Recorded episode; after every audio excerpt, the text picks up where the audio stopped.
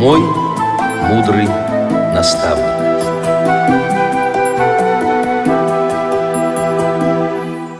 Здравствуйте, уважаемые радиослушатели! С вами ведущая Центыма Бойко и звукорежиссер Иван Черенёв. А в гостях у нас по скайпу Олеся Ивановна Овчинникова, преподаватель пространственной ориентации Бийского филиала Центра реабилитации слепых ВОС. Здравствуйте, Олеся Ивановна. Добрый день. Олеся Ивановна, у нас передача «Мудрый наставник», и э, хотелось бы, чтобы вы рассказали о том, какой вы наставник в своем центре и чему обучаете. Какой наставник я или преподаватель, конечно, судить моим учащимся. Работая в нашем центре уже не один год, а это год шестнадцатый, да, с две тысячи третьего года, наверное, меня уже знают многие наши бывшие выпускники, многие инвалиды по зрению. И кто слушает сейчас нас и узнает, я всех приветствую от своего имени, от имени Центра реабилитации. Что сказать, какой наставник? Достаточно сложно сформулировать ответ. Скажите, пожалуйста, а как вы попали в этот центр? В две тысячи третьем году, я еще будучи студенткой, здесь проходила практику педагогическую. Как-то, видимо, ко мне наш директор присматривался, Анатолий Макарович. Затем пригласил замещать одного из преподавателей как раз по пространственной ориентации, когда тот уходил на сессию. По какой специальности вы учились? Вообще я преподаватель начальных классов. Угу. И очень многие мои реабилитанты как-то это быстро подмечают. Видимо, сказывается образование. То есть вы сразу после окончания университета пришли сюда, получается, да? Нет, после окончания среднеспециального учебного образования, учреждения, колледжа педагогического. Uh-huh, uh-huh. И сразу поступила в университет педагогический, работая здесь, училась заочно. А самый важный, наверное, вопрос однажды мне задал наш директор, когда еще я не была официально сотрудником центра. Он меня спросил, и вот с этим, наверное, вопросом я э, по всей жизни своей шагаю.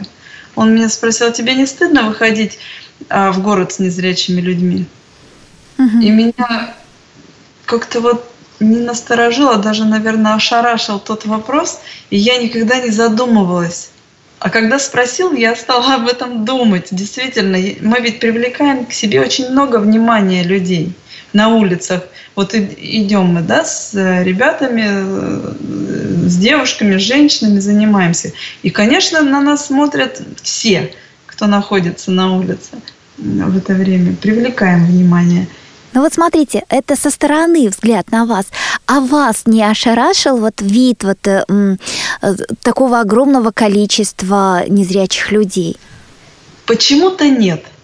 Почему-то нет, хотя вот сейчас, оглядываясь назад, все-таки уже здесь достаточно долгое время работаю. Настолько привыкаешь, что забываешь, что люди незрячие. Наверное, в своей тарелке здесь находишься. И действительно, и в общении э, забывается как-то вот эта вот граница между мной и моими учащимися. Но, по крайней мере, я, и надеюсь, что они, они ее не ощущают. И мне бы это очень хотелось. То есть нет у вас критерия деления людей на зрячих и незрячих? Абсолютно нет. Нет. Мне кажется, даже мысли здесь быть не может такой. Где-то даже в подсознании ее быть не должно. И вот э, эту мысль хотелось бы, конечно, донести до всех э, зрячих людей. Может, как кто-то настороженно как-то относится к незрячим людям. Есть же разные категории людей. Но все мы люди. Но прежде я бы хотела сказать о том, что у нас в России несколько центров реабилитации слепых. Это на дальневосточный регион, это Бийский центр, Урал, Дальний Восток и Сибирь, а на европейскую часть Волоколамский центр и Железногорск Курской области. И в этих центрах проходит элементарную и профессиональную реабилитацию. Элементарная включает в себя ориентирование в пространстве, затем домоводство, рукоделие, столярное дело и физическая культура, да? Система а, Брайля. И, да, и письмо по системе Брайля. А как же реабилитация у вас проходит?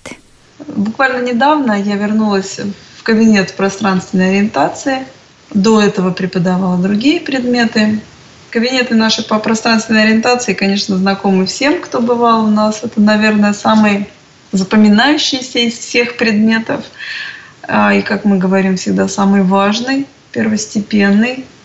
Изучив этот предмет, попробовав себя на практике, конечно, позволяет ощутить в себе силы, поверить в себя и смело выходить в своем городе, в своем месте жительства, на улице, использовать общественный транспорт и так далее. Конечно, мы начинаем учить с малого. Мы э, учим держать правильно трость, пользоваться ею, объясняем приемы, техники различные. Это со стороны, наверное, кажется, что зрячий человек всегда одинаково трость держит. На самом деле нет, очень много различных способов. Учим э, ориентироваться в помещениях, в зданиях, после чего выходим на нашу территорию. Наша территория – это закрытое пространство, где все абсолютно безопасно, все предусмотрено, но тем не менее при этом не созданы какие-то искусственные условия, да? Мягких подушек нигде не привязано. Также столбы, также заборчики, решетки, всевозможные тротуары, переходные мостики какие-то и так далее. Препятствия различные, которые встречаются нам на пути. И когда человек начинает чувствовать какую-то уверенность в себе, когда уже мы, преподаватели, ощущаем в нашем ученике силу и веру в себя, мы постепенно начинаем выходить за территорию нашего центра. Это прилегающие улицы. Наш центр находится на окраине города, поэтому достаточно мало движения здесь, транспортного, я имею в виду, и людских потоков не так много, как в центральной части города. И постепенно люди привыкают к звуковой картине, окружающей их потихонечку. Ежедневно занятия наши проводятся. Мы выходим на маршруты все больше, больше, длительнее по расстоянию, добавляем какие-то новые части этих изученных маршрутов и так далее. После чего уже начинаем пользоваться общественным транспортом и выезжать в город. В город, то есть в центральную часть города, где достаточно интенсивные потоки транспорта, много людей, скоплений людей. Ну, естественно, пешеходные переходы, светофоры с речевым выходом, без речевого выхода и так далее. То есть полностью условия города попадает человек, но не с первого занятия, конечно, а вот в течение месяца примерно, так грубо говоря, идет подготовка к выходу в город. Вот сейчас обучающиеся у нас ребята с одиннадцатого, с десятого января буквально первые дни, как начали выезжать в город. Ну и первые результаты мы уже видим, наблюдаем с нашими преподавателями, вместе с ребятами радуемся, конечно, тому, чего можем достичь. И впереди еще, на самом деле, очень-очень всего много, много открытий перед нами предстоит. Но ведь это очень опасно выйти вот так вот без подготовки, поэтому целый месяц, получается, на это уходит у вас, да? Да, это очень опасно. Конечно, наш предмет, он каждый день зависит от каких-то внешних ситуаций, и которые ни один преподаватель, ни один человек вообще не может предусмотреть, да? Все что угодно может произойти на маршруте. Ситуации каждый день разные, мы их все предугадать не можем, только можем после проанализировать и сделать какие-то выводы. Опасность, она есть всегда, причем не только для незрячих людей, да? И зрячие люди могут какие-то и травмы получить и так далее. Но на то мы и преподаватели, чтобы научить и правильно пользоваться тростью, и соблюдать свою скорость, невысокую скорость. Хотя у нас есть ребята, которые хотели бы бегом бежать, наверное, уже на маршруте, приходится их даже притормаживать. Готовы бежать, уже, уже чувствуется в людях такой потенциал. Ну, я, наверное, могу себя отнести примерно к таким, потому что лет двадцать назад, конечно, я еще не у Олеси Ивановны, но проходила реабилитацию в этом же самом центре, в Бийске. Сначала, когда мне на вокзале сказали, ребята, как там проходит ориентирование, я была в шоке, ужасе, готова была просто сесть обратно и уехать, когда мне сказали, что просто берут, вывозят тебя в центр города, оставляют, и ты самостоятельно добираешься до центра. Человеку, который вот только-только начал терять зрение, никогда в жизни трость в руки не брал, было, конечно, очень трудно представить, как можно так жить. И в конце концов, когда научили меня ходить с тростью, я действительно пыталась развивать такие большие скорости, что преподаватель... А, кстати, очень у вас интересный метод такой. Мы, выходя из автобуса, не знаем, контролирует ли нас преподаватель. А, И а. вот тот случай был, что преподаватель говорит, я не могла за ней убежать, она с такой скоростью шла. И после этого смело отпустила самостоятельно, ну, уже в следующий раз. Так я вышла на остановку раньше. Был такой сильный снегопад, сугробы. И до школы я добиралась, это очень хороший э, урок такой был, до школы я добиралась буквально по сугробам, по совершенно незнакомой дороге, э, спрашивала у людей, но в конце концов я с опозданием на школу пришла. Вот такая история. Это раньше вы ездили на общественном транспорте. А, скорее всего, да, да на городском? Нет, нет нас, нас школьный автобус вывозил в центр, а обратно уже возвращаться а, на общественном, да. Ну, да, разные есть варианты изучения маршрутов, и мы тоже пользуемся общественным транспортом, и автобусами, и трамваями по возможности, чтобы с разными видами транспорта общественного познакомить ребят. Ну, а в основном, конечно, мы пользуемся нашим автобусом, от нашего центра и увозят нас, но с общественной, опять же, остановки и забирают также в определенном месте.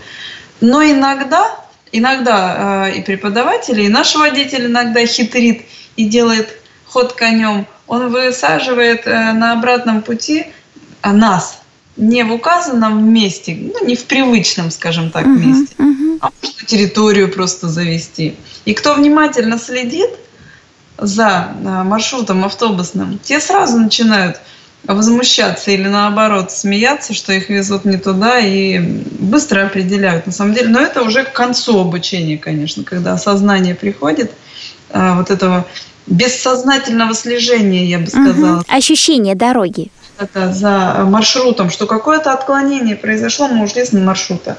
Так, срабатывает, конечно, не у всех, но это тренируется. А вот как реагируют окружающие в вашем городе на такое большое количество незрячих людей? А, знаете, реагируют очень по-разному. Вообще, вот когда к нам приезжают сюда люди, практически со всех страны, да, вот с части с нашей, все считают, что у нас в городе одни незрячие люди. Ну, видимо, складывается такое впечатление первое, потому что нас же здесь много в центре, и мы постоянно выходим, и нас все видят. Но когда мы выходим в город, в центральную часть, кто-то часто нас встречает, а кто-то даже знать не знает вообще о существовании центра, что в нашем городе или даже в нашем крае, Алтайском крае, есть такой центр. И люди... Иногда наблюдаешь с удивлением, с каким-то э, смотрят, вот открыв рот, наблюдают. А кто-то, наоборот, подходит, э, стараются помочь очень часто. И наши реабилитанты отмечают, что у вас в городе такие люди отзывчивые, так часто помогают, подходят на маршрутах или самостоятельно многие по вечерам выезжают уже в город, когда э, так поверили в свои силы и могут, сами себя иногда проверяют, ездят в город. То есть отмечают люди, что все-таки наши реабилитанты, что люди, да, подходят очень часто. Очень часто помогают, помощь предлагают какую-то.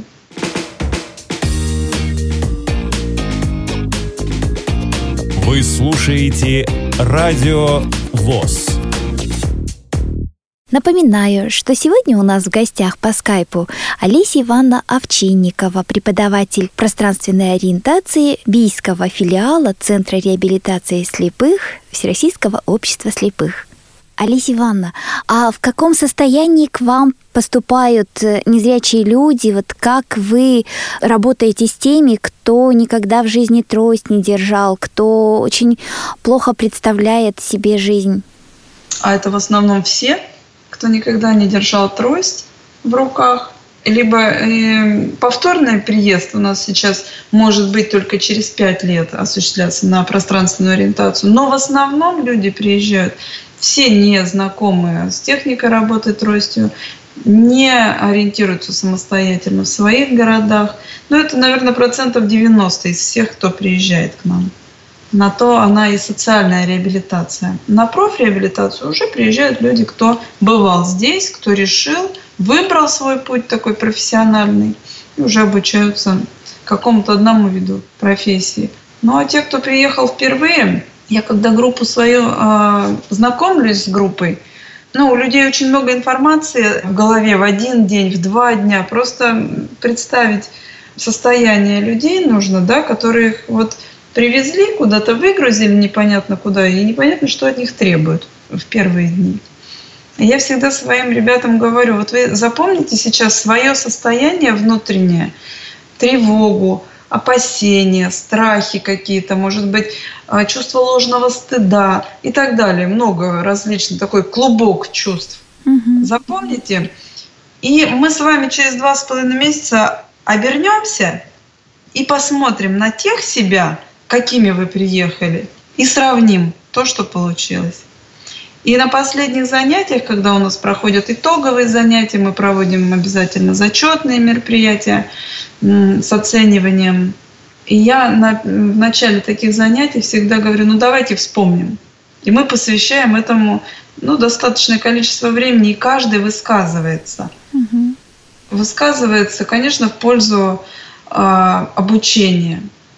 Это всегда лестно слышать, потому что понимаешь, что твоя работа, она действительно не напрасна. И даже если я э, и другие наши преподаватели, вот одному человеку даже, да, из своей группы, так скажем, даем билет вперед и в будущее, то это дорогого стоит на самом деле. Часто осознание приходит позже, когда люди домой приезжают. То есть у всех же по-своему происходит вот этот этап принятия, непринятия своего состояния. Иногда звонят уже позже, через полгода, через несколько месяцев, и говорят, что вы понимаете, что вы для нас делаете. И вот это, конечно, дорого стоит, когда люди оценивают и действительно благодарят от чистого сердца за работу центра. В подкреплении сказанных слов хочу тоже свой опыт вот сказать, что я уже говорила, в каком состоянии приехала в центр. То есть казалось, что жизнь без зрения, она останавливается, да. И у меня была преподаватель Тамара Алексеевна Бордеева, и вот она сумела как-то настроить меня на то, что чтобы, во-первых, как уже Олеся Ивановна сказала, не стесняться трости, не стесняться своего состояния и выглядеть хорошо. То есть мне казалось, что и выглядеть уже хорошо незачем, и какой-то минимум таких потребностей. А она мне говорит, а вот представляете, говорит, идете вы хорошо одетая, выглядите хорошо и с хорошей осанкой, с тростью, и люди с большим удовольствием помогут, подскажут, и совершенно другое ощущение, и жизнь. И главное, что я в этом центре поняла, что жизнь продолжается. И после вот этой реабилитации у меня, конечно, жизнь кардинально изменилась, я изменила отношение и к себе, и к окружающим, и все стало совершенно Совершенно-совершенно по-другому. Это все благодаря вашему центру. Я хочу сказать огромное всем спасибо. Олеся Ивановна, и все-таки давайте вернемся к тому, как вы мотивируете незрячего человека стать самостоятельным. Я своих учеников всегда мотивирую в основном живыми примерами. Опять же, общаясь со своими бывшими учащимися, слушая разговоры, да, между учащимися. У меня вот так, а мы вот так и так далее. Конечно, мотивируют людей вот эти живые примеры, которые мы приводим, рассказываем. Может быть, они в начале обучения кажутся какими-то даже ну, обманными, что ли, сказочными. Да не может быть такого, да, что человек самостоятельно едет куда-то один, может, даже в другой город едет. И я этого никогда в жизни не смогу и не буду делать, многие говорят. Зачем mm-hmm. мне это надо? Да, да. Зачем я буду подвергать себя какой-то опасности? Сам человек пока вот этот вкус не ощутит самостоятельности, мы можем каждый день говорить, мотивировать, рассказывать, как все красиво и здорово, но пока вот где-то не щелкнет, где-то не сработает, и у каждого это свой этап жизненный. Пока человек сам не дойдет до осознания и не почувствует вкуса самостоятельности, вот только тогда пойдет дело, прям семимильными шагами пойдет. Очень важную информацию хотелось бы сказать для слушателей, для их родственников, наверное, потому что зачастую, приезжая к нам на реабилитацию, люди даже не подозревают о том, куда они едут. Кто-то приезжает на лечение, кто-то приезжает отдыхать, развлекаться, а на самом деле приезжают трудиться, трудиться над собой, а на то и название у нас центр реабилитации, да, эм, то есть восстановление какое-то происходит. Поэтому хотелось бы, чтобы в первичных организациях, областных, краевых, информацию доводили для людей достаточную. Если даже вы сомневаетесь в чем-то, вы получили путевку на руки, и на путевке вся информация прописана с нашими реквизитами, с адресами, с телефонами. По любому вопросу можно позвонить и уточнить. И действующий наш постоянно сайт, где вся информация выложена. Очень много, и концертов даже, кстати, выложено достаточно много в архиве. А также там очень важный пункт есть. Памятка реабилитанту, который вот планирует поездку к нам. Там есть все пункты, что взять с собой, вплоть до какой одежды нужно взять.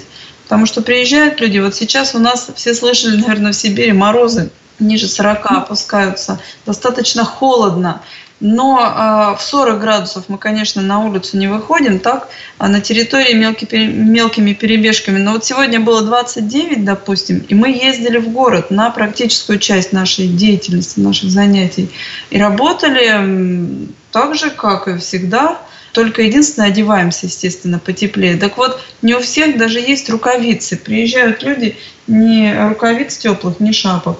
Куртеночка какая-нибудь тоненькая и сапожки. Ну, а едут-то люди все-таки в Сибирь.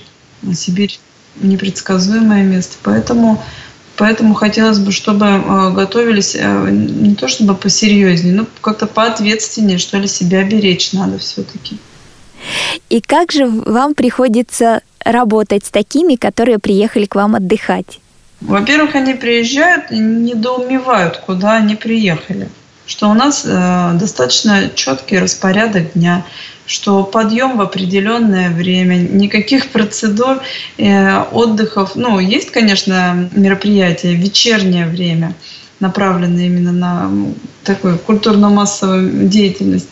Но э, в основном это учебная деятельность, конечно. Но приходится переубеждать, мотивировать людей на то, что они приехали, куда они приехали. Они впоследствии, конечно, вливаются, но просто изначально у людей совершенно другой настрой. И приходится время тратить на то, чтобы переубедить. А едут-то, да, кто-то приехал отдыхать, и что у вас, когда отдыхать-то будем? Отдыхать-то и некогда, в общем-то. Мы с утра и до вечера как заведенные. Поэтому отдыхать нам некогда, только работать над собой с утра. Да, Олеся Ивановна, я знаю, что вы, кроме ориентирования, еще и преподавали в центре, вообще начинали с... Вот как раз с пространственной ориентации начинала. Mm-hmm. Продолжала на других э, mm-hmm. предметах, таких как домоводство, пользователь компьютером, рукоделие и немножко даже воспитателем была. Давайте тогда о той работе мы поговорим в следующей передаче. А пока ваши пожелания нашим радиослушателям, во-первых, тем, кто будет обучать ориентированию, и тем, кто будет учиться ориентироваться. В конце обучения, в каждой в своей группе, когда мы подводим итоги, я прошу уже выпускников сформулировать по одному предложению для тех, кто вот сейчас пакует чемоданы и собирается к нам. И у меня уже накопилось достаточно большой такой документ, я это все дело набираю в компьютере или записываю на листочке бумаги. И в каждой, в каждой фразе от своих реабилитантов я слышу такие пожелания. Это терпение и вера в себя. Вот это, наверное, самое главное. Нужно переступить барьер ложного стыда, который очень многим, к сожалению, присущ, и обязательно приехать к нам. А своим коллегам хотелось бы пожелать, конечно, жизнелюбия, милосердия, веры в свои собственные силы и в силы своих учеников. Только веря в своих подопечных, в своих реабилитантов, в своих ребят, мы сможем донести ту информацию, которую хотим донести, и сможем обязательно сможем научить тому, чему мы учим. Жить, продолжать жить и радоваться жизни. Еще раз огромное вам спасибо. Напоминаю, что сегодня в студии работали ведущая Центыма Бойко и звукорежиссер Иван Черенёв. А в гостях у нас была по скайпу Олеся Ивановна Овчинникова, преподаватель пространственной ориентации Бийского филиала Центра реабилитации слепых ВОС. Всего доброго, до новых встреч! Мой